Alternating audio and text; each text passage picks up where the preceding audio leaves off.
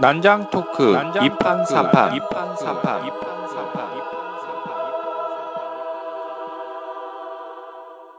본 방송은 멀쩡한 선남 선녀들의 수상한 난장 토크 2판 4판입니다. 사회, 대형 참사 유가족들을 이해하고 위로하는 방법을 지금 시작합니다. 네, 안녕하세요. 청취자 여러분, 오랜만입니다. 저희가, 저희가 이제 노, 녹음분 자체는 2주 만에 저희가 예. 보는 거죠? 네. 그 래서 뭐 그동안 별일이 있으셨습니까? 잘 예, 지냈습니다. 잘 지냈습니다. 별일 없으셨군요. 예, 네. 한 가지 네팔에 예. 어, 정말 엄청난 네, 사고가 맞아. 나서. 와, 이 페루, 안타깝더라고요. 페루에서는 큰 화산이 터졌고요, 그죠? 네, 그 다음에 네팔에서는 또 큰 대지진이 네, 일어나서 네. 음, 좀 많은 사람들이 힘들어하고 있습니다. 게다가 또 저희가 4월 16일이 또 세월호 1주년이었죠. 그래서 뭐 일단 제 소개부터 간단히 시작을 하면서 이제 제가 맡은 거를 준비를 해, 어, 펼쳐보도록 하겠습니다. 저는 이제 대중문화 전반에 관심이 많고 즉 책과 걸그룹에 특히나 관심이 많은 공기사입니다. 짧, 네. 짧게 자기소개 한마디씩만 하고 예. 넘어가도록 하죠. 예, 안녕하세요. 저는 오셋입니다. 아, 오셋이라는 게 뭔가 시작하기에는 좀 늦었고, 또 마치기에는 너무 이른 시간인 것처럼, 예, 좀 애매한 시간, 애매한 인생의 시기에 있는 그런 사람들에게 한 발짝 더 나아가자. 하는 취지로, 어, 이 방송에 도전한 오셋입니다. 만나뵈서 반갑습니다. 음. 안녕하세요. 유일한 홍일점. 세 명 중에 그걸 들강조하는 반갑습니다. 네. 김강입니다. 저는 기업 학교에서 어, 리더십 커뮤니케이션 교육을 하고 있습니다. 그래서 학습이 인생이 되었으면 그리고 돼야 하는 그런 어, 삶으로서 함께 지식을 나누고 싶고 배우고 싶어서 함께 하고 있습니다. 네, 반갑습니다. 반갑습니다. 그 이화 혹시 오세시님이 들어보셨는지 모르겠지만 제가 윤진선님 이야기를 다 날려버렸습니다. 좀 지루해 하실 것 같아서 아, 그래서 제가 지금 말 안 하고 있고요. 예. 제 본방도 얘기할 거예요. 네, 걱정하지 마세요. 어, 제가 모, 모니터하려고 들어봤는데 너무 길어지더라고요. 그래서 아, 제가-. 예. 저도 인정하고요. 네. 하지만 예. 그분에 대한 저의 애정은 날아가지 않았습니다. 네. 아, 저 요즘 드라마 그거 재밌게 보고 있거든요. 아, 예. 냄새를 네. 보내시면. 어, 그, 옛날하고, 어, 신경, 옛날보다 더 신경 써서 보게 되는 거예요. 사람의 마음이랑 그런 것저 같더라고요. 예, 네. 그렇죠. 오세시님 때문에 진짜 눈여겨 보게 되는데, 매력 있어요. 네. 네, 매력 어, 있습니다. 당연하죠. 제가 그분 매력 매력 있어요. 좋아할 리가 없죠. 엄청, 엄청 매력 있더라고요. 인정. 네, 감사합니다. 어, 이제 나중에 밥이 갔다 근데 그분이 왔어서 밥을 사주셔야 좀 더 낫지 않을까 그렇죠. 싶은데 크게 예. 얻어 먹어야죠. 네. 제가 오늘 말씀드릴 주제는 대형 참사를 겪은 유족들을 위로하는 방법이라는 아, 제목으로 음. 준비해봤는데요. 어, 심각할 수 있는 뭐 세월호 일주기도 있고, 뭐 네팔 사고도 있고, 뭐 페루 사고도 있고, 뭐 이런 것들에 있어서 그래서 좀 도움이 되실까 싶어서 준비를 해봤습니다. 제가 참고로 삼은 텍스트는 떠나보내는 길 위에서라는 책입니다. 네. 2015년 3월, 올해 3월에 펜타그램에서 나온 출간된 책이고요. 일본 노다 마사키라는 분이 쓰신 책입니다. 저자 소개를 잠깐 드리면 정신과 의사이자 작가이신데요. 네. 7년간 수십 명에 이르는 유족들의 인터뷰와 상담 치료를 한 결과물을 모아서 난- 낸 책입니다. 상당히 인정을 받은, 일본 내에서 상당히 인정을 받은 책이라, 이- 어, 제14회 고단시아 논픽션 상을 수상한 작품이기도 하고요. 연이어 일어나는 대형 사고나 재해를 통해서 가족들을 잃은 유족들에게 추천하는 책으로 일본에서 많이 유명해진 책입니다. 아, 그리고 사회적으로도 큰 영향을 끼쳤는데 이 책의 출간을 계기로 일본 사회에서 슬픔에 대한 연구가 많이 활발해졌고 어, 유족에 대한 사회 심리 치료에 대한 지원이 시작된 계기가 됐던 아주 좀 어. 기념비적인 책이라고 할 수 있겠습니다. 네. 그 세월호 일주기를 맞이- 맞이해서 이 책이 또 많이 또 우리 언론에도 많이 소개된 책이기도 합니다. 네. 그 이 책에서는 이제 저자가 뭐라고 얘기를 하냐면 대형 현대에서는 대형 사고들이 많이 생겼다라고 얘기를 해요. 그게 그 이유가 뭐냐면 전사나 병에 의한 요절이 일상화되지 않은 시절이 길었다. 네. 왜냐하면 이제 2차 세계대전으로부터도 이제 반세기가 지나갔고 네. 경제적으로도 막 가장 좀 풍요로운 사회가 되었기 때문에 저는 지구적으로 뭐 그렇지 못한 지역도 있- 있지만 그래서 네. 전사로 인한 사망이나 병에 의한 요절은 일상화되지 않았, 않았고 음. 그리고 중간 규모의 사고도 상당히 감소하게 되었다고 보고 있어요. 네. 그러니까 정보화가 진행이 되고 편리하고 안전한 생활이 가능해졌다는 것이죠. 네. 하지만 거대 기술 속에서 거대 기술을 통해서 돌연하게 발생하는 대형 사고들이 많이 생기는 음. 그런 사회가 되었다는 거죠. 왜냐하면 기술이 발달하니까 좀 더 많은 인원들이 같이 이동하는 경우가 많이 생겼잖아요. 그렇죠. 그 어, 알프스. 비행기 네. 추락도 음, 마찬가지고. 맞아요. 그리고 뭐 위험한 화학 물질이나 이런 것들도 많이 있기 때문에 음. 그래서 뭐 자, 자- 크고 작은 사, 그 중간 정도 되는 작거나 중간 정도 되는 사고는 줄어들었는데 네. 큰 사고들은 오히려 좀 음, 드물지 않게. 많이 생겨나는 네. 그런 시대가 되었다. 근데 문제는 뭐냐면 이 현대 사회가 이 자본주의 사회로 이제 가다 보니까 이 슬픔마저도 기술적으로 자, 자본주의적으로 흘러 처리해야 되는 사회가 되었다는 것입니다. 그러니까 음. 이 사회가 효율, 효율을 되게 추구하잖아요. 적은 비용으로 네. 큰 효과를 추구하는 사회다 보니까 뭔가 좀 정신없이 흘러가게 되고 음. 하지만 유족들의 마음은 그, 그 사고가 난 그 시점에서 멈추게 되는 그렇죠. 음. 되는데 이제 주위에 돌아가는 사회들은 왜 점점점점 더 빨리 흘러가게 되는 네. 그런 시대가 된 것이죠. 그래서 이 사별의 슬픔을 이웃과 함께 공감하며 나누는 그런 어떤 것이 아니고 네. 홀로 견뎌야 하는 것. 그러니까 스케줄에 따라서 돌아가야 되는 것. 네. 이때쯤이면 이제 마무리되어야 되지 않겠느냐. 네. 이렇게 되는 것이죠. 그리고 배상금으로 이제 그냥 넘어가자. 네. 이렇게 배상금으로 치환되는 사회가 되고 있다는 것이 이 저자가 좀 아프게 지적하는 것입니다. 우리나라의 현실이네요. 예, 세월호를 대하는. 음. 예, 맞습니다. 그래서 이 대형 참사로 찢어, 찢어 진 유족의 마음이 이 사회 시스템을 통해서 한 번 더 상처를 입게 되는 경우가 음. 일, 일상 다반사가 되어가고 있다. 네. 이렇게 이야기를 하고 있습니다. 그래서 이 저자는 미래 사회의 안전을 담보하기 위해서는 이 잘못된, 잘못된 사회 문제를 함께 해결하고자 노력하는 시민연대가 필요하고 이 음. 유족들이 슬픔을 충분히 발현할 수 있도록 도와주는 시스템이 갖춰져야 한다. 네. 이렇게 얘기를 하고 있습니다. 그래서 이 책의 저자는 이제 상해 단계라고 얘기하거든요. 우리가 뭐 상을 치렀다, 상을 당했다 이런 얘기를 하잖아요. 아, 그래서 상해 단계. 그래서 이 상해는 단계가 있다 네. 이렇게 얘기를 하고 있어요. 근데 이제 몇 단계예요? 이제 그걸 나누기 위해서 앞에 좀 구분을 해야 될 게좀 아. 필요해요. 그게 뭐냐면 네. 무엇을 잃었느냐에 따라서 구분할 수가 있어요. 아. 그러니까 무엇을 잃었느냐. 그러니까 가장 소중한 자기에게 무엇보다 소중한 뭐딴 것으로 대체될 수 없는 소중한 것을 잃었는데 예. 이 일- 무엇을 잃었냐에 따라서 나누게 됩니다. 그래서 네. 전통적으로는 자신의 목숨이 가장 중요하겠죠. 그래서 네. 시한부나 불치병을 안, 알아서 이제 돌아가시는 분들, 그러니까 자시, 자기 자신의 생명을 잃게 되는 네. 사람들을 연구 대상으로 삼았던 것이 그 엘리자베스 퀴블러 로스라는 아주 유명하신 분이 계신데 네. 죽음과 죽어감이라는 이런 책을 통해서 이 시한부 선고를 받은 환자에 대해서 연구하신 책이 있어요. 아, 저는 처음 듣네요. 죽음과 죽어감. 어, 예. 이 책은 저희가 또 따로 기획했으면 또 예. 다룰 생각이고요. 음. 제가 오늘 소개하고자 하는 이 책은 가족들을 잃은 것이죠. 아. 그러니까 대형 참사로 가족들을 가족을 잃은 잃었을 때. 가족을 잃은 유가족을 어떻게 좀 위로하게 될 것인가. 그러니까 그분들이 어떤 심리 상태를 겪게 될 것인가를 음. 저희가 공부를 해서 그분들을 도와드리는 것이 좋지 않을까. 라는 뭐 그런 의, 의도로 이제 상식의 주체를 가지고 이렇게 나눠볼 수가 있고요. 그리고 시신의 확인 여부가 상당히 중요합니다. 아. 어떤 면에서 그런가요? 뭐 그러니까- 심정적으로는 이해가 가는 것 같은데. 예, 그러니까 지금 시- 그 세월호 가족들 네. 있잖아요. 네. 피해자 가족들 있잖아요. 네. 두 부류로 나눌 수가 있어요. 음. 그러니까 시체를 찾은 쪽. 찾은 유가족, 음.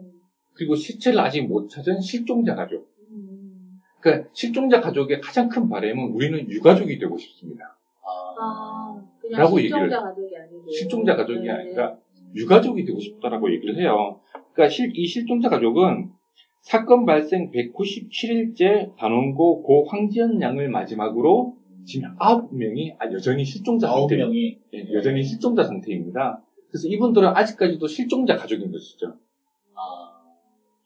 그러니까 이 실종자 가족이 받은 충격이 상당히 그러니까 시- 이 책의 저자는 어떻게 얘기를 하냐면 시신을 일부라도 찾은 예. 유가족과 음. 시체를 온전하게 찾은 유가족과 시체를 아예 찾지 못한 유가족의 간격은 너무나 너무나 우리가 상상하는 그 이상으로 크다. 그렇겠죠. 네. 이렇게 얘기를 하고 있습니다. 그러니까 그 이유는 전혀 예기치 못한 죽음 때문이기, 어, 죽음이기 때문이죠. 네. 그러니까 병사나 전사는 다른 거죠. 전사는 아, 이 사람이 지금 전쟁터에 나가면 죽을 수도 있겠구나. 네. 라고 마음의 준비가 되고 오랜 병을 이제 투병 생활을 하신 분이라면 아 이렇게 힘들게 힘들게 투병 생활 하시다가 뭐 조만간 준비를 얼마 네. 뒤에는 네. 돌아가시겠구나 예, 예측이 좀 가능한. 예측이 가능하게 되는데 이 현대의 대형 사고는 이런 예측이 전혀 안 되는 거죠. 어제까지 같이 얘기를 나눴던 사람이 그렇죠. 그렇죠. 오늘 뭐 네. 이렇게 산사태나 뭐 이런 것을 아니면 세월호 사, 건이나 이런 것을 통해서 돌아가실 수도 있는 거니까요. 예. 그래서 이 죽음이 부정하게 되는 상태? 네. 아, 이 사람이 죽었을 리가 없어. 그래서 현실감이 상실되는 상태가 되는 것이죠. 그래서 이 시신 확, 시신 확인에 병적으로, 아, 그러니까 좀 많이 과하게 집착할 수밖에 없는 상태가 된다는 것입니다. 예. 그래서, 그래서 이 책의 저자는 뭐라고 했냐면 죽음의 독침이라는 표현을 써요. 예. 그러니까 이 출처는 베드로 아실 텐데 코린토인에게 보내는 제1서간 15장 56절에 이 죽음의 독침이라는 표현이 나오는데 아, 성경이에요? 예, 예. 아. 이 토인비가 이제 그거를 이제 뭐 좀 많이 반영을 해서 죽은 사람에게는 가장 가벼운 시련을 주는 도련한 죽음이 사실은 살아남은 사람에게는 가장 큰 충격을 안기는 법이다. 사실 도련사가 사실 죽는 사람 입장에서는 가장 고통 없이 그렇죠. 대부분 다 막 이렇게 잘 놀다가 죽고 싶어 막 이게 우스갯소리를 하잖아요. 예, 근데 가족들한테는 가족들에게는 가장 큰 충격을 안겨주는 것이 도련사라는 것이죠.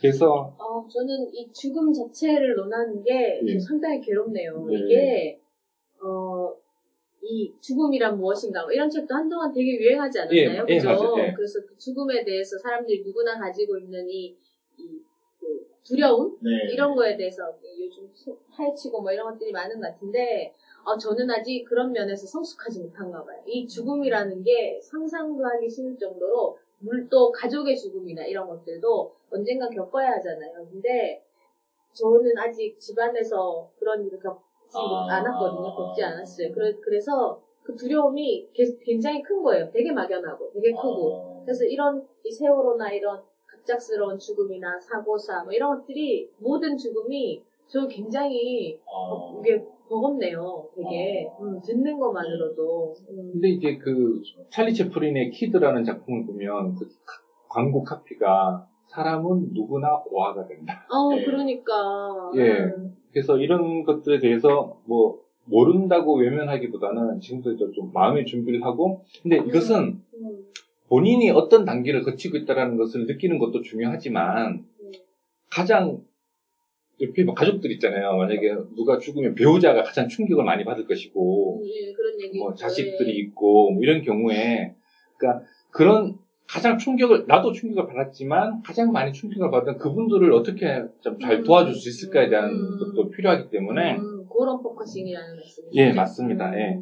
그래서 뭐, 뭐 앞으로 저희도 이제 부모님에 대한 음. 것도 이제 하실 수도 있고 뭐 우연찮게 배우자나 뭐 자식에 대한 죽음을 겪게 되는 분들이 옆에 또 생겨날 텐데 예.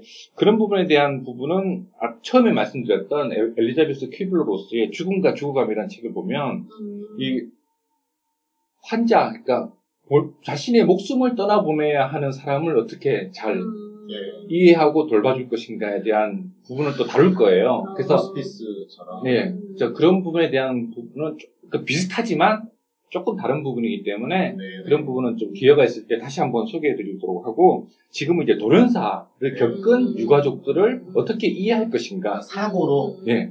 갑자기 갑자기. 네. 음. 갑자기 사랑하는 사람이나 지인을 떠나보는 사람들을 그 사람들의 충격을 어떻게 위로할 것인가에 대한 좀, 좀 공부를 해볼까 합니다. 네. 어. 그래서 이 시신 확인이 상당히 중요하다고 아까 네. 아까 전부터 네, 많이 네. 말씀드렸는데요. 죽은 사람보다 사별 뒤에 남은 사람에게 더 아픈 것이 이 죽음 돌연사라고 말씀드렸잖아요. 네. 그래서 이 시신을 확인하는 과정은 가족의 죽음을 확인하고 받아들여서 서서히 현실감을, 그러니까 아. 죽음이 너무 갑자기 찾아왔기 때문에 음, 음, 이 현실감을 서서히 찾아가는 이 텀을 가- 가질 수 있는 것이 이 시신 확인 과정이라는 것이죠. 예. 음. 그래서 아, 저 여기서 이제 여기서 이제 저도 몰랐던 착각인데 보통 이제 시신이 독일 비행기 사고도 그렇고 예. 이런 사고 같은 경우에 아니면 공장이 뭐큰 폭발을 했다든가 음, 음. 그러면 시신이 아주 무참하게 훼손되는 경우가 많을 아, 거잖아요. 아. 그런 그럴 경우에 가족들이 시신을 확인하게 하는 것이 맞는 것인가? 네. 아니, 그러니까 만약에 누군지는 확인을 했는데 네. 이거를 보게 하는 것이 맞을 것인가 음. 아닌가 어떻게 생각하세요? 저는 안 보는 게 맞다고 생각해요. 왜냐하면 그 그거를 받아들이기까지 이제 그 마지막을 항상 생각하게 될 거잖아요. 근데 그거를 확인했을 때 두고 두고 네. 힘들지 않을까. 굉장히 충격. 일반적으로도 네. 그 이렇게 누가 만약에 사고로 돌아가셨다 교통사고나 그런 경우에 이제 어린 자녀나 음. 심지어 친척이라 그래도 그 입관하기 전에 염을 하잖아요. 그럴 때 못 들어가게 하잖아요. 그러니까 그 충격이 엄청나게 크기 때문에 음, 그러니까 음. 저희 그 제가 이제 아는 분도 본인의 아버지가 돌아가셨는데 그런 식으로 아픈 걸로 돌아가셔가지고 음. 그 성인임에도 불구하고 들어오지 못하게 하는. 음, 네. 예, 그러니까 지금 김 강사님께서 말씀하신 것처럼 근데 저는 제가 관여된 사람이라면 저는 어떻게든 들어갈 것 같아요. 제가 봐야 될 것 같아요. 예, 이 저자는 바로 그런 부분을 지적하고 있는데 저도 몰랐는데 반드시 직접 확인하는 것이 필요하다고 얘기를 하고 있어요. 필요해요. 반드시 반드시 필요하다고 얘기를 아. 하고 근데 있어요. 그, 그 사람이 받을 수 있는 그 상처나 이런 것들. 충격은? 아니 그러니까 그 이야기를 이제 말씀드릴 거예요. 그 네. 이유를 음. 뭐냐면 유족들은 상당히 여러 가지 단계로 괴롭힘을 당해요. 자기 마음이. 네. 그러니까 첫 번째는 주- 죽은 사람에 대한 애착. 아 너무 소중한 사람이 네. 죽었다, 음. 없어졌다, 이런 상실했다는 거. 그두 번째는 사랑하는 사람을 부당하게 빼앗겼다. 음. 라는 것도 자기 마음을 괴롭히고요. 세 번째는 왜 나를 두고 먼저 갔냐? 음. 라는 비난의 마음이 생겨요. 원망. 원망이 생기는 거죠. 왜 나를 두고 먼저 어, 죽어버렸을까? 그런데 죽은 사람에 대해서 원망이나 비난하는 것은 자기 스스로에게나 다른 사람이 보기에도 사회적으로도 사회적인 통념으로도 이거는 허락되지 않는 거예요. 네. 음. 그렇기 때문에 죽은 사람에 대한 원망이 분명히 생김에도 불구하고 이것이 허락되지 않기 때문에 그것이 자기 자신에 대한 비난으로 음. 방향을 바꾸게 된다는 것이죠. 음, 그런다. 그래서 이 자기 비난은 두 가지 방향으로 이루어지는데 내가 그 사람을 위해서 생전에 무엇을 해줬을까라는 비난, 네. 자기 비난. 음. 그리고 두 번째는 나는 시신을 찾아서 최선을 다해서 장례를 치렀냐라는 비난이라는 것이죠. 네. 그래서 본인이 스스로 갖게 되는 생각이라는 예, 말씀이죠. 예. 네. 스스로에 대한 비난. 그러니까, 그러니까 사랑하는 사람을 사, 그러니까 시신을 확인하는 작업은 사랑하는 사람을 사고로부터 자기에게로 다시 빼앗아, 빼앗아 오는 그런 작업인데 음. 이것이 바로 죽음의 독침을 제거하는 작업이다. 음. 그러니까 억울하게 돌연사한 사람에게 죽음으로 천천히 다가갈 수 있도록 시간을 주는 작업, 그러니까 시신을 찾으러 다니고 확인하고 확인하고 이 사람이 누군지를 하는 작업이 나는 이 사람을 우리 가족 곁으로 되찾아오기 위해서 나는 최선을 다했다라는 예. 이런 마음을 갖게 하기 위해서라도 이 시신 확인 작업은 꼭 필요하다. 예. 그 그런 차원에서 보면 네. 아직 시신을 못 찾은 유가족분들은 실종자 가족들은 아주 예, 큰 예. 계속 진행형이라는 계속 진행 아직 계속 진행형이라는 음. 거죠. 그래서 그 뒤에서도 살짝 말, 말이 나오겠지만 지금 1주년 딱 됐을 때 정부가 들고 나온 카드가 배상금 카드였어요. 그러니까 아, 저도 딱 그거 보면서 아, 이거는 아닌데. 그러니까 사고 초기에 이제 시신을 확인을 하고 장례 다 치르고 1년 정도 시간을 지닌 가족한테는 그것이 뭐 어느 정도는 예. 뭐 빠르다면 빠를 수 있는 시간이지만 그것이 막 의미가 있을 수 있겠지만 아직 시신도 못 찾은 실종자 가족들한테는 아직 이 사람들은 진도가 하나도 못 나간 상태예요. 예. 받아들이지도 못한 상태인 거잖아요. 근데 우리나라에서도 예. 제가 아는 분도 거기 가서 파견되어 계시지만 네, 사고가 어쨌든 나면서 많은 심리 상담하시는 분들을 네. 그뭐 TFT라고 예, 예. 구성을 해가지고 파견을 했잖아요. 네. 근데 뭐 그런 것들이 큰 어떤 그 어떤 큰 지도 계획 아래 이렇게 되어지는 거 아닐까요? 국가 차원에서도. 그러니까 저희가 이제 그 이런 세월호 사고 말고도 뭐 대구 지하철 네. 사고도 음. 생기고 뭐 서해 페리오 사고도 생기고 뭐 여러 가지 큰 대형 참사들이 많이 생기고 유가족들이 그런 심리적인 상처를 많이 겪음에도 불구하고 그러니까 우리나라는 아직도 그런 상- 그런 분들을 체계적으로 심리 치료를 도와주는 그것이 전혀 시스템이 지금 안 되어 있는 상태이기 때문에 네. 방치되고 있- 아직까지도 방치되고 있다고 얘기를 하고 있거든요. 근데 뭐 일본조차도 이 책의 출간을 계기로 이제 그런 음, 체계적인 사회 심리 지원 체계가 만들어졌다는 걸 보면 음. 적어도 지금만큼은 이제 세월호 사건 이후부터는 좀 그것이 상시적으로 네. 뭔가 좀 이루어져야 되지 않을까 음. 그렇게 말씀드리고 싶습니다. 이제 본격적으로 이제 상해 단계에 대해서 이제 말씀드리고 싶을 텐, 말씀드릴 텐데, 이 구, 이렇게 단계적으로 진행이 되는 이유가 뭐냐면, 사람은 견디기 힘든 체험을 마주하게 되면, 시, 그러니까, 뇌의 생존 구조죠. 네. 음. 일정한 완충 장치를 가지고 단계적으로 이거를 겪거나, 해야 되는데 예, 이렇게 진행이 된다는 것이죠. 음. 그래서 이 단계 중 어느 하나를 생략하거나 억압을 하면 새로운 출발을 하는데 굉장히 큰 지장을 갖게 된다. 그러니까 어렸을 때 가령 조실부무를 한다 그런 네. 경우에는 상당히 그게 큰 그 트라우마가 될 수 있다라는 것도 하나의 그럴 수 있겠네요. 예, 그래서 그 단계별로 좀 주변에서 적절하게 도움이 필요하다는 것이죠. 음. 그래서 이거를 이 저자는 체험 완충의 시간학이라고 얘기를 해요. 체험 완충의 시간학. 시간아. 그러니까 뭐 시간이 지나면 모든 것이 해결되겠지라고 하는데 저절로 해결되는 건 아니고 각 단계별로 아, 적절하게 과정을 거치면서. 근데 그게 뭐 연령의 어떤 그 제한이나 이런 게 있나요? 어린아이에게도 그게 동일하게 적용이 된다라고 그러니까- 책에서 이야기하고 있어요. 예, 어린아이 그러니까 어렸을 때 뭐 부모가 떠나갔거나 네. 어렸을 때 부모가 갑자기 죽었거나라고 네. 하면 이 단계를 거의 비슷하게 발, 간다는 것이죠. 음. 그러니까 말을 못하는 애기도 우울 단계가 되면 나중에 진짜 막 울고 불고 떼쓰는 단계가 다 지나서 우울 단계가 되면 말도 못하는 애가 베개에 얼굴을 묻고 흐느, 흐느끼는 네. 눈물을 아. 흐느, 눈물을 흘리는 게 아니라 네. 속으로 흐느끼는 음. 이런 단계까지 다 거치게 된다는 것이죠. 어쨌든 간에 음. 그리고 예 어쨌든 간에 그리고 뭐 아주 가슴 아픈 시- 시련을 당한 사람도 이런 단계를 그러니까 제가 아는 네. 분 중에 중학교 때 네. 어머니가 이제 그 수병을 하시다가 돌아가셨는데 1년을 병원에서 계시다 돌아가셨는데 그 가족들이 이분을 이제 위한답시고 예. 어머니 돌아가신 거를 말을 안 한 거예요. 그런데 이제 장례는 치러야 되니까 그날 어머. 하루 이틀 전에 안 거예요. 중학생인데. 아유, 참. 그러니까 이분은 어이가 상실. 그래서 이제 성인이 된 다음에도 그게 쉽게 음, 그, 트라우마로 예, 안 되는. 것 같더라고요. 그럴 수 있겠네요. 10살이 넘으면 그런 부분에 대해서 죽음이라는 부분에 대해서 자연스럽게 접근을 해 나가라고 이 책에도 그 부분에 대해서 얘기를 하고 근데 있어요. 그러니까 우리나라 유교적인 좀 보수적인 그런. 문화에서는 네. 애들은 빠져 뭐 네. 아니 뭐 어쨌든 아이를 위한 거라고 하지만 네. 이 책에 또 하면 그거 약간 좀 상반되는 내용이네요. 예, 그렇습니다. 10살 이후가 되면 음. 그 죽음에 대해서 자연스럽게 접할 수 있도록 옆에서 도와줘야 된다. 그러니까 가령 세월호 배- 같은 경우도 배제하는 것이 아니고. 그 단원고 학생들의 자매나 형제가 있을 거 아니에요. 네. 언니, 누나. 아 그러면 그 학생들에게도 또 또 하나의 가장 큰 트라우마로 남을 수도 있다는 예, 건데 그렇죠. 이런 거를 이런 과정을 거쳐서 예, 거치게 옆에서 도와줘야 되는 도와줘야 한다는 얘기죠. 그 세월호 일주기 다큐멘터리 방송에서 보면 20살 먹은 오빠가 있는데 그 오빠가 지금 방문을 걸어지 않고 히키코모리가 된 거예요. 아, 아 어떡해. 그러니까 방문을 걸어서 한국은 방이 이제 방 안에 아. 같이 안 나오는 안, 안 나오는. 전혀 사. 접촉을 안 하게 근데 그 친구는 이제 동생의 죽음을 평생 안고 가야 어. 된다는 것이죠.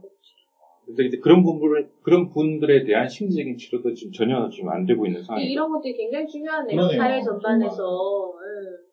시급하다. 그래서 이 상해 단계를 이제 하나씩 잠깐씩 살펴보면 첫 번째 단계는 이제 그런 돌연사라든지 큰 충격을 보게 되면 첫 번째는 쇼크. 쇼크. 이건 뭐 네. 일반적인 쇼크죠. 그러니까 뭐, 뭐 여러 가지 단계가 있는데 아주 뭐 쇼크라 하면 여러분들이 막 들썩 주지 않거나 그죠? 뭐저 정신이 거의 좀 나가거나 이런 상태 있는데 뭐. 여기서 이제 말씀 이제 사람에 따라서 네. 상당히 태어난 척하는 사람도 있을 수 있다는 그럴 거예요. 것 같아요, 제가 보기에는. 왜냐면? 그 항상, 네. 그걸 잊기 위해서. 아니, 나 네. 괜찮아, 난 괜찮아. 그러니까 우리 보통 남자, 여자 헤어지면, 야, 너 괜찮아? 너 울어도 돼? 아니, 나 괜찮아. 더 막 오버하잖아. 어, 예. 그럴 어, 그, 있겠네. 김 원사님은 안 그러셨나 봐요? 어, 저는 모르겠어요. 여, 여자들은 남자들이랑 좀 다른가? 제가 여자라서 이런 것 같기도 한데 지금 딱 생각하니까 감정 표출이 그래도 사회적으로나 아, 예, 감정적으로 좀 자유로운 아, 편이잖아요, 여자들은. 남자는 울면은 응, 울면 안 되고.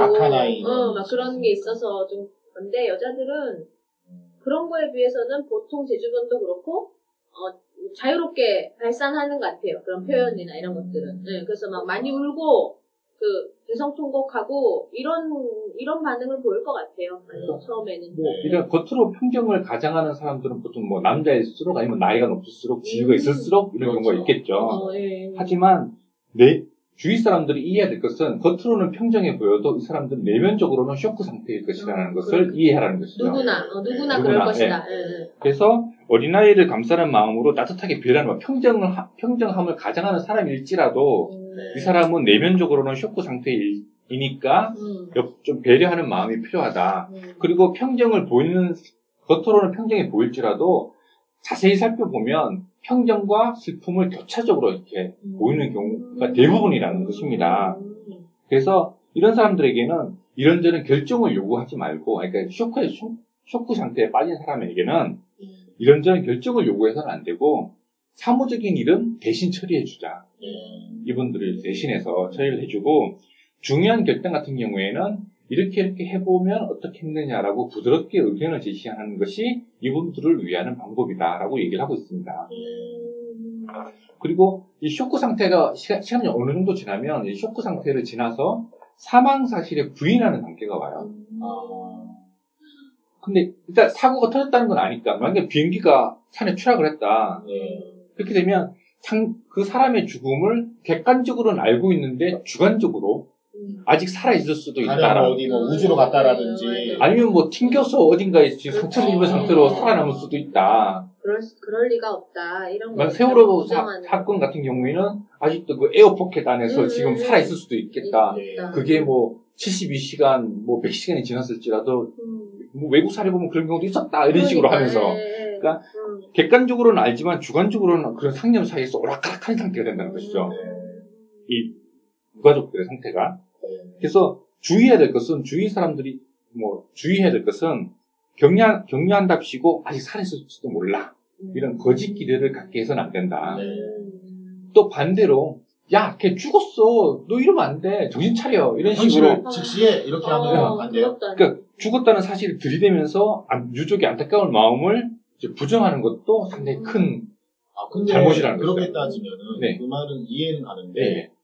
그뭐 애도의 기간이라고 그러나요? 네. 그게 얼마나 걸릴지 모르는 거잖아요. 네. 몇 년이 걸릴지 모르는데 주변에서 아까 이야기하셨을 때는 그거를 이제 이해하고 받아들여야 된다고 그랬는데 그 몇 년이 기들, 기, 그러니까 길어질 수도 있다고 말씀하셨잖아요. 예. 그건 뭐냐면 충분히 슬퍼하지 못하면 그게 계속 길어지는 거예요. 아, 그러니까 일정 기간 동안은 이런 단계를 거치는데 그 단계에 적절하게 억압이 네. 되면 음. 이게 근데 자 거예요. 가령 세월호 같은 경우를 보면 네. 학생이 이제 사망을 했어요. 네. 그럼 그 가족이 전체가 사실은 이런 기간을 가져야 되는데 그렇죠. 예. 네. 그한 가족 전부가 그러면은 그 집이 일주일도 못 돼서 아수라장이 될 거니 이미 아수라장은 됐지만 현실적으로 만약에 그런 경우에는 뭐라고 얘기하냐면 만약에 자식이 죽었다. 네. 그러면 이제 부모가 가장 큰 쇼크 그러니까 엄마 거잖아요. 아빠 둘 중에 누군가 한 명은 뭔가를 추스려야 되잖아요. 그러니까. 그 역할 분담이 나타나게 된다는 거죠. 그러니까 엄마는 슬퍼하게 되고 아빠는 상대적으로 음. 먼저 뭔가 좀 보이게 되고. 사무적으로 음. 이제 일을 처리하게 되는 상태가 되고 음. 그래서 주변에서 이런 걸 좀 도와줘야 되는데 이제 유, 족들이 하는 말에 뭔가 좀 공감을 하는 아 그럴 수- 음. 그러니까 그래요 그래요 그래 아 그럴 수도 있죠 예, 이런 식으로 공감을 표현해 주는 것으로 해서 이 이 단계를 잘 넘어갈 수 있도록 도와줘야 된다라고 얘기를 하고 있어요. 음. 세 번째가 이제 분노 단계예요. 이 분노 단계. 또, 그러니까 가해자에 대한 분노. 아, 그리고 가해자. 예 그리고 부당한 운명에 대한 분노. 아, 음. 이렇게 착한 아이가 어떻게 이런 일이 그렇지. 그거는 음. 정말 저도 신에 대해서도 분노하잖아요. 그러니까 나중에. 종교- 네, 종교에 대해서도. 네. 뭐 이렇게 나타날 수도 있고 제 주변에 그런 분들이 있었어요. 어떻게 신이 있다면, 그러니까. 음, 이렇게 착하고 남에게 도움을 줬던 그를 데려가셨을 리가 없다. 네, 그러니까. 신이 없어. 나는 네. 그동안 종교를 잘못했던 거야 하면서 이 종교를 자기가 딱 믿던 종교를 예, 그냥 완전 끊어버리는. 네, 그렇게 되는 경우도 종종 봤던 네. 것 같아요. 예, 예. 그래서 그럴 수 있을 것 같아요. 음. 이 단계에서 주변에서 도와줘야 될 것은 이 분노를 밖으로 이끌어내줘야 되는 음. 그죠? 아. 억압하는 게 아니라 그 때로는 공격적인 언동도 주변에서 좀 받아줘야 된다. 음. 네. 아, 그것도 사실은 끄덕여지만 그쵸. 상당히 힘든 정- 일이에요. 상당히 힘든 일이죠. 근데 분노가 표출되지 않으면 이 방향을 아까 말씀드렸듯이 방향을 자기한테 바꿔요. 음. 아, 그러니까 굳이 이 사람이 위험에 뛰어들거나 그러니까 뭐, 뭐 우리 아기야 어딨냐 하면서 만약에 팽목항이라고 친다면 우리 아기 어딨냐 하면서 막 항구에 뛰어 물속에 뛰어들 뭐 아, 배, 배에서 이제 물속으로 뛰어들려고 하기도 한다든지 그러니까 굳이 위험에 뛰어들거나 위험 감지에 둔감해지는 경우 네, 그리고 자기 몸이 위험해지더라도 그걸 일부러 방치하는 경우 네. 그러니까 이것을 은폐된 자살 미수라고 얘기해요. 이제 은폐된 자살 미수. 은폐된 자살 미수. 그러니까 미수. 자, 자학, 예, 자해라는 거죠. 예, 맞죠. 그렇죠. 자해인 거죠. 그러니까 밖으로 분노를 표출을 하지 못하게 되면 이게 자기 한테로 음. 자기한테 이 분노가 가게 된다는 것이죠. 근데 이 분노라는 게 말이에요. 예. 만약에 운명에 대한 분노 이런 거라면 좀 덜할 것 같은데 가해자가 되게 명확해 이거는 예. 우리 세월호 같이 가해자가 진짜 명확해 그러면 이 분노를 표출하는 단계가 굉장히 길어질 것 같은 생각이 들어요. 또더 거세지고 그렇지 않, 않나요 혹시? 그, 그것이 음. 되려면 가해자가 명확하게 밝혀지고 음. 사고 원인도 명확하게 규명이 되고 그 사람이 납득할 정도의 처벌을 받게 된다면 어, 그렇다면 조금 이제 단계를 넘어가게 되는 거죠. 지금은 아무것도 사실은 밝혀진 것조차 없잖아요. 아, 네. 어느 한 명도 책임지는 사람 없고. 책임지는 사람 없고. 음. 그래서 이 분노에서 네 번째 단계인 우울로 넘어가는 단계에서 자기 파괴 충동이 가장 많이 나오게 된다. 음. 이렇게 얘기를 하고 있습니다. 그리고 이제 네 번째 단계가 회상과 우울 단계가 들어와요. 그러니까 이 1, 2, 3단계, 그러니까 앞에 뭐 추- 쇼크, 사망 사실의 부인, 분노 단계 이 사이에서는 내가 어떤 이유인지도 모르겠지만 격하게 우는 것이 어쨌든 이 회복하는 데는 도움이 돼요. 네. 그 울도록 해주는 거. 음. 그리고 우울 단계까지 다 거치게 되면 4단계인 우울 단계까지 다 거치게 되면 비로소 홀로 설 수 있는 단계가 와요. 그래서 뭐 그 정도까지 되면 많은 시간을 혼자 있게 하다가 어느 한때 그냥 옆에서 앉아 있어 주는 정도가 네. 많이 도움이 된다고 합니다. 그리고 배상교섭 단계가 이제 여기서 중요한데 이 배상교섭은 4단계인 우울 단계가 끝난 다음에 나와야 된다는 것이죠. 네. 만약에 죽자마자 우리나라 언론이 참 큰 문제인데. 일단 사고가 터지면 바로 한 네 번째나 다섯 번째 꼭지쯤에 배상금이 어느 정도 나올 것이다 이런 얘기가 나와요. 당일에. 예, 당일에, 당일에. 어이가 없어요 진짜. 그러니까 사별 후 바로 배상 이야기가 나오면 이 유족들의 입장에서는 이 죽은 사람과 돈을 바꾼다는 네. 죄책감이 네. 더큰 죄책감에 빠져들게 돼요. 아, 그리고 변호사도 뭐 도와준답시고 감정 표출보다는 배상금을 더 강조하게 되면 이 유족들의 분노나 우울증이 더 오래, 오래 지속된다는 아. 이런 얘기가 있습니다. 그럴 것 같아요. 좀. 그리고 다섯 번째가 되면 이제 수용이죠. 네. 아, 이 사람이 이제 진짜 떠났구나. 음. 이런 수용 단계가 오게 됩니다. 혹시 그 책에는 네. 대략 이 다섯 단계가 네. 물리적으로 뭐, 뭐, 그 나눌 수는 없지만 그래도 한 뭐 1년 정도 걸린다. 뭐 기간, 이런 게 혹시 예. 나와 있나요, 기간이? 아주 개인마다 다 개인마다 다 달라요. 음. 그리고 이것이 한 단계가 끝나면 계속 앞으로 쭉쭉 가는 것이 아니고 아, 다시 왔다 정체됐다가. 다시 전 단계로 가서 다시 돌아오기도 하고요. 그렇죠. 자, 이런 경향성이 있다는 정도만 파악하시면 될 것 같습니다. 근데 사람을 관찰하면 네. 캐치할 수 있을 것 같아요. 단계를. 네, 캐치할 수 있을 것 네. 같긴 해요. 네. 그리고 이제 많은 경우에 유지의 사회화 단계라는 것이 추가적으로 있게 되는데 유지라는 것은 이제 고인의 유지를 계승하여 사회적인 활동을 함으로써 이 고인의 생명을 계속 영속시키는 이제 심리적인 기절을 말하는 건데요. 아, 그러니까 헛되이 죽, 죽었다는 것을 믿고 싶지 않은 거죠. 그 의미를 계속 부여하고 싶은 거예요. 그래서 가장 좋은 것은 이런, 이런 대형 현대의 대형 사고 같은 경우에는 이 비참한 그 사고를 계기로 이러이러한 부분이 개선돼서 이 사회가 한 단계 더 업그레이드 되었다. 음. 그래서 우리 아이의 죽음이 헛되지 않았다. 네. 이런 의미를 찾고 싶어 하는 것이죠. 그래서 그래야지 이 그 사고에 의미가 있었다라고 수긍이 된 것이죠. 그러니까 개 죽음이 아니다. 헛되이 죽은 것이 아니다. 라는 것을 스스로에게 납득하는 단계가 이 유지의 제 사회화 단계이기 네. 때문에 네. 유가족들의 대- 많은 분들이 이제 이런 사회 운동에 많이 또 관심을 가지기도 해요. 네, 그렇겠네요. 네. 그리고 이제 거의 다 이제 마무리가 되어 가는데 가해자에 대해서 잠깐 말씀드리면 이 가해자에 대한 심정은 이거예요. 하루 빨리 100% 합의를 이끌어내서 돈 후딱 줘버리고 끝내자. 가해자의 예. 네, 솔직히 말하면 당연하겠죠. 가해자는 그렇군요. 그리고 우리는 빨리 우리 장사 계속하자. 아, 근데 이 저자는 어떻게 비판을 하냐면 이제 경제적으로 풍족한 사회고 사회 안전망이 돼 있기 때문에 배상금이 빨리 나오지 않는다고 유족들의 막 파산하고 거짓골이 되는 건 아니다. 이 때문에 합의를 서두르지 말고 마음도 풍요로워질 수 있도록 좀 이렇게 시간을 주는 그런 것이 필요하다. 우리나라 분위기에서는 참 쉽지는 않아요. 자, 정말 네, 그러니까 네, 이거는 아-. 앞에서 말씀드렸듯이 자본 모든 자본주의 사회가 효율 을 추구하고 빨리빨리 돌아가는 사- 우리나라는 상황이기 때문에 더 심한데. 우리나라 더 빨리 심하고 네. 그리고 그 사죄와 사고 방지에 대한 개선 노력을 함으로써 희생자의 죽음이 헛되지 않았다. 음. 그리고 유족들로부터 용서를 구해야 되는 건데 이게 참 쉽지가 않죠. 그렇죠. 그리고 사고 원인 규명이 또 유족들에게 상당히 중요한데 왜냐하면 인간은 의미 없이는 살 수 없는 동물이잖아요. 예. 그래서 인과관계를 이렇게 파악해서 아, 어떻게 어떻게 이. 이 사건이 어떻게 일어나게 되었는가. 그리고 이거 그리고 이 도대체 이 사회가 어떻게 돌아가 돌아가길래 이런 꼴이 생겼나. 네. 그래서 충분히 해명돼야 되는 거죠. 이 사고 원인이. 네.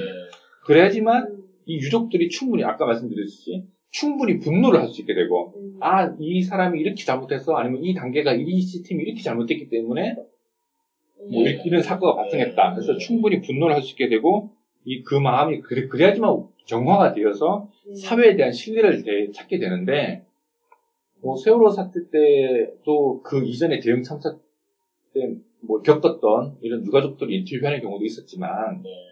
사회에 대한 신뢰를 끝내 회복하지 못하고 이민 가버리시는 분들이 있어요. 네. 그럼 네, 이민은. 예. 수용한 건가요? 거부한 건가요? 그 그러니까 이 단계를 다 끝내지 못한 거잖아요. 어떻게 보면 그쵸. 그러니까 사고 분노 단계에서 가버릴 수 있는. 왜냐하면 사- 가해자의 그러니까 다큐멘터리 여러분들이 이제 일주기 다, 다큐멘터리 얼마 전에 많이 있었어요. 이게 찾아보시면 네. 뭐 서해 페리오 무슨 뭐 성수대교 맞아요. 뭐 음. 네. 뭐, 뭐 무슨 랜드도 있었고 네, 그죠? 시랜드. 시렌트도 음. 있었고 그 뭐 해병대 캠프도 있었고 맞아요. 뭐 이런 사건이 있었는데 우리나라만큼 가해자 처벌이 약한 데가 없어요. 아, 그렇네요. 대부분이 정부와 관계된. 거의 뭐 한두 명 정도 뭐 그것도 1년 아니면 뭐 이렇게 가장 센 게 뭐 삼풍백화점이 7년인가? 아, 뭐, 뭐, 그 정도로 아주 짧게 짧게 끝나고, 사고 원인도 거의 제대로 규명되지 않고, 백서도 나온 게 거의 없고, 어, 그 이런 상태이기 때문에 사회에 대한, 그러니까, 우리 가족들의 죽음이 헛되이 되지 않았다라는 것이 돼야 이제 다 끝나는데, 네. 이 사람, 이 가족들 계속 진행, 아직도 계속 진행형? 음. 그 사회에 대한 신뢰가 아직도 완전히 회복되지 않은 네.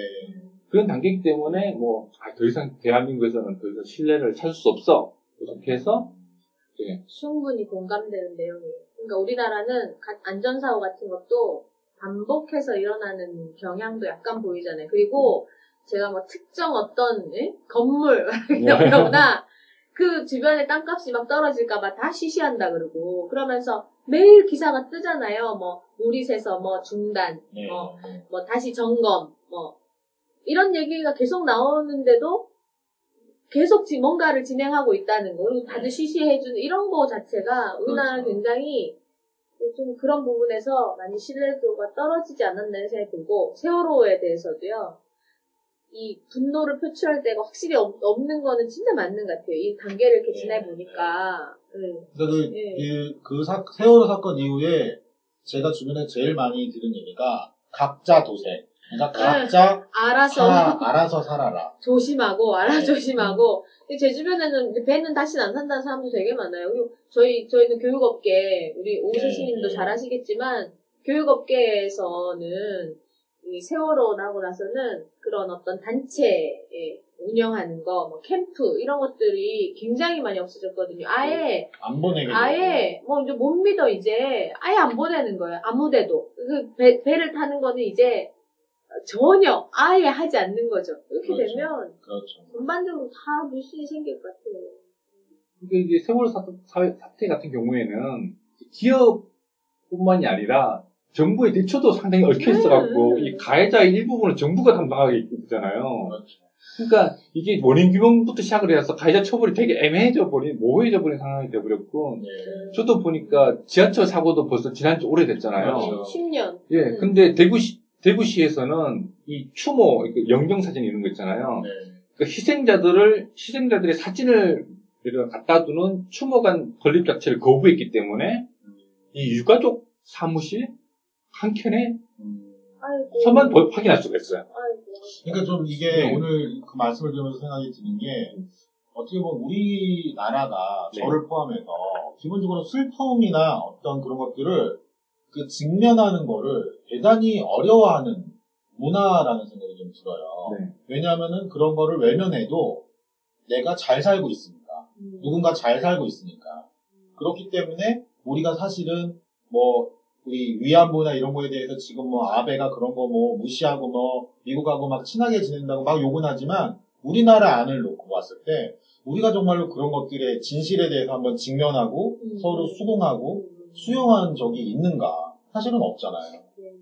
그런, 그런 면도 저도 동의가 되네요. 음, 그러니까 직면하는 거에 정면으로 딱 맞서는 거에 대해서 우리나라 사람들은 좀 이 미숙한 것 같아요. 그러니까 제가 네. 아이한테도 지금 이제 새해도를 맞이하는 저희 애한테도 친구라고 싸우면 안 돼요라고 이야기하면서 사실은 우리 애가 만약에 맞고 왔다 음, 그러면 그래도 싸우면 안 돼요라고 제가 말할 자신이 없어지는. 음. 그러니까 점, 그 어저께인가 뉴스 보니까 조금 다른 얘기인데 2030년이 되면은 1인 가구가 30%가 넘는데요.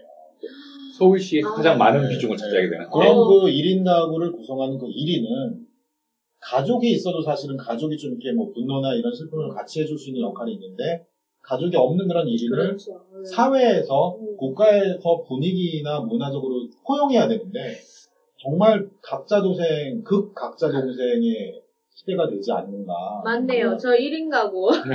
일인 가구. 세명 중에서 어, 한명 일인 1인 가구. 가구니까 네, 30% 맞네요. 이- 지금도 이미 30%. 전 2인 가구. 1인 가구. 1인 가구의 입장에서 딱 들으니까 정말 진짜 필요할 것 같네요. 시스템적으로. 어, 그렇게 보면 네. 나중에는 좀 고독사 이런 것도 한번 다뤄야 되지 않을까라는 아. 생각이 듭니다. 예. 고독사. 그래서 이 저자는 결론적으로 말씀드리면 이 주위 사람들이 이 사별의 수용 법칙을 아까 5단계 말씀드렸잖아요. 이 수용 법칙을 잘 이해를 해서 좀 유족들을 충분히 그 겪을 수 있도록 이 슬픔을 잘 통과할 수 있도록 음, 좀 도와줬으면 좋겠다. 음. 그래서 대신할 수 있는 일은 대신해주고 네. 유, 족들이 충분히 이 슬픔을 발현할 수 있도록. 근데 지금 말씀 계속 들어보니까 이 사회적으로 해결되지 못한 부분이 너무 많아서 음, 유- 어, 주변 사람들이 할 수 있는 것은 한계가 분명히 있는 것 같은데 음. 좀 많이 안타깝습니다. 예. 요거를 잘 만들어서 음. 네, 만들어서 좀 제한을 좀 해야 될 것 같아요 나라에. 네? 네. 문제는 사건이 일어날 때마다 사건이 어떻게 발생이 되었고 어떻게 수습이 됐고 이런 백서들이 뭔가 만들어지고 있는데 너무나 실속이 없고 그러니까 제대로 아니 정리가 되니까. 됐을 네. 때도 잠수부 잠수선을 누가 들어가느냐 뭐 그거로 서로 싸우다가 어 음. 누가 문제인가 참 자, 뭐. 정부는 이제 이런 신뢰를 회복하는 시스템으로 갈 거고 갈 것이지만 개인적으로는 그 시스템이 갖춰지기 전까지는 각자 도생의 시대를 살아야 될 음, 것이기 음, 때문에 어떻게 하면 우리가 옆에 각, 있는 사람이 각자의 힘으로 살아남을 것인가에 대해서 아, 네. 저희가 또 다음에 또 다른 주제를 통해서 네, 또 네. 말씀드리도록 상당히 하겠습니다. 우울한 음. 그런데 의미 있는 그런 네, 시간 정말 필요한 필요하다 생각되는 그런 내용이었던 것 같아요. 네, 그래서 일단 예, 음, 제가 특히 느낌이 많이 와닿았던 거는 그 사람마다 표출하는 방향이 좀, 좀, 좀 다르다. 네. 그래서 일단 겉으로 괜찮아 보여도 안은 굉장히 쇼크 상태이니 그냥 그것을 이해해줘야 된다. 이런 거 하고 그리고 그 단계별로 사람이 이걸 거치니까 그 단계를 좀 지켜보면서 맞게 그거에 맞게 해줘야 된다. 이런 것들이 좀 공감 많이 됐던 네, 것 같아요. 그렇습니다. 음. 살면서 자, 솔직히 사랑하는 사람의 죽음은 겪을 수밖에 없는 상황이잖아요. 아. 그래서 이런 부분에 대해서 좀 체계적으로 좀 잘 학습이 되는 사회 전반적으로 잘 학습이 돼서 함께 좀 이겨낼 수 있는 음. 적은 노력으로 좀 잘 이겨낼 수 있도록 그리고 네. 그, 그 사람이 새로운 출발을 할 수 있도록 그- 그런 좀 그런 많은 분위기가 좀 확산되었으면 하는 분위기 마음에서 제가 이번 준비를 해봤습니다. 네, 예, 아, 고맙습니다. 감사합니다. 네, 감사합니다. 고맙습니다. 고생하셨습니다.